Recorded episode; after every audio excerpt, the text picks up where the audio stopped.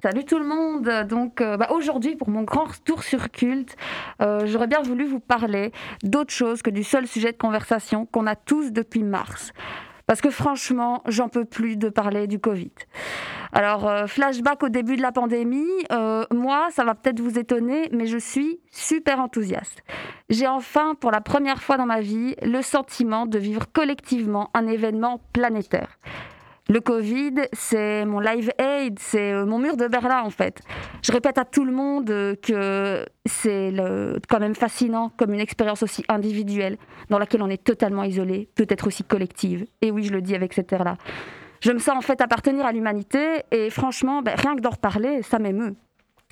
Seulement voilà, ce qui était au départ un simple sujet de conversation vient désormais s'immiscer partout, tout le temps au boulot, dans les soirées, dans les repas de famille, dans la file au magasin. Et ce n'est plus un seul sujet de conversation, mais plutôt une multitude d'avis, tantôt conspirationnistes, tantôt militants ou scientifiques, médicaux, économiques, sociaux, politiques, mais toujours des avis. Tellement d'avis que j'ai dû m'éloigner des réseaux sociaux pour survivre. Mon app Facebook que j'avais pour habitude d'ouvrir tous les matins en prenant mon petit déjeuner, là maintenant, elle a la dernière page de mon téléphone, j'y ai accès qu'en cas d'extrême nécessité. En résumé, je vous le dis, je fais une indigestion d'opinion. Sérieusement, est-ce qu'en plus du goût et de l'odorat, ce virus nous a fait perdre notre esprit critique? Alors, en entendant ça, vous pensez probablement que oui, moi aussi, je vois plein de gens qui n'ont aucun esprit critique, qui croient n'importe quoi. Euh, les gars, stop. Dans ma phrase, j'ai dit nous. Et c'est pour une bonne raison. Parce que si vous pensez que c'est les autres qui ont tort et que c'est vous qui avez raison, euh, je suis désolée, mais on peut un peu douter de votre esprit critique. Mais alors finalement, pourquoi est-ce qu'on a tous l'illusion qu'on détient la vérité absolue? Bah déjà, Internet, je vous apprends rien, surtout dans les réseaux sociaux, ça fonctionne avec des algorithmes. Et en fait, bah, les algorithmes, ils se calquent sur euh, ce que vous aimez et ce que vous n'aimez pas.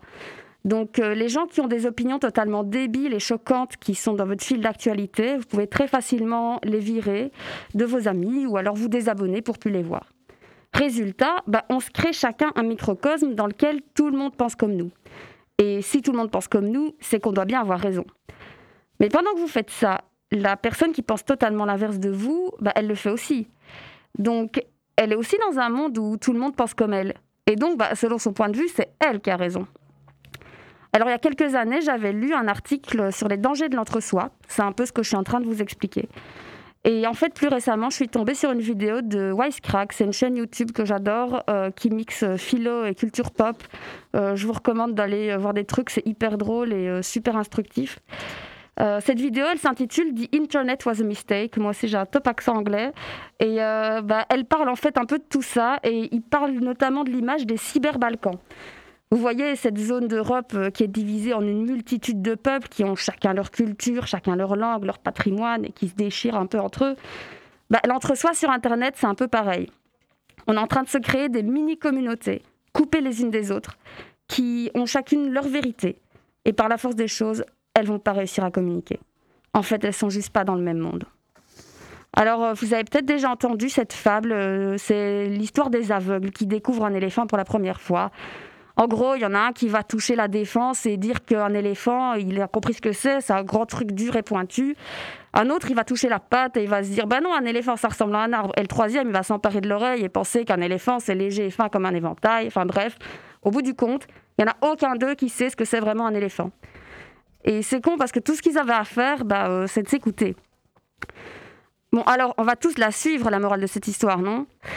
Moi, perso, j'en ai fait une philosophie de vie et c'est ce que j'appelle l'agnosticisme. Alors, euh, qu'est-ce que ça veut dire? Je m'excuse pour euh, mes petits termes un peu intello.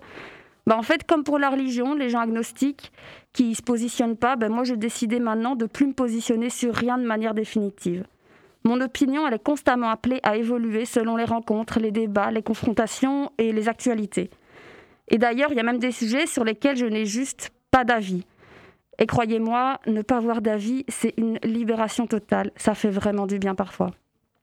Et pour ceux qui, comme moi, plus jeunes, pensent qu'un agnostique, c'est quelqu'un qui est trop bête ou trop heureux pour avoir une opinion, bah, je, je, reformulerai pardon, plutôt ça comme euh, bah, un agnostique, en fait, c'est peut-être une personne qui est assez intelligente pour savoir qu'elle ne sait rien.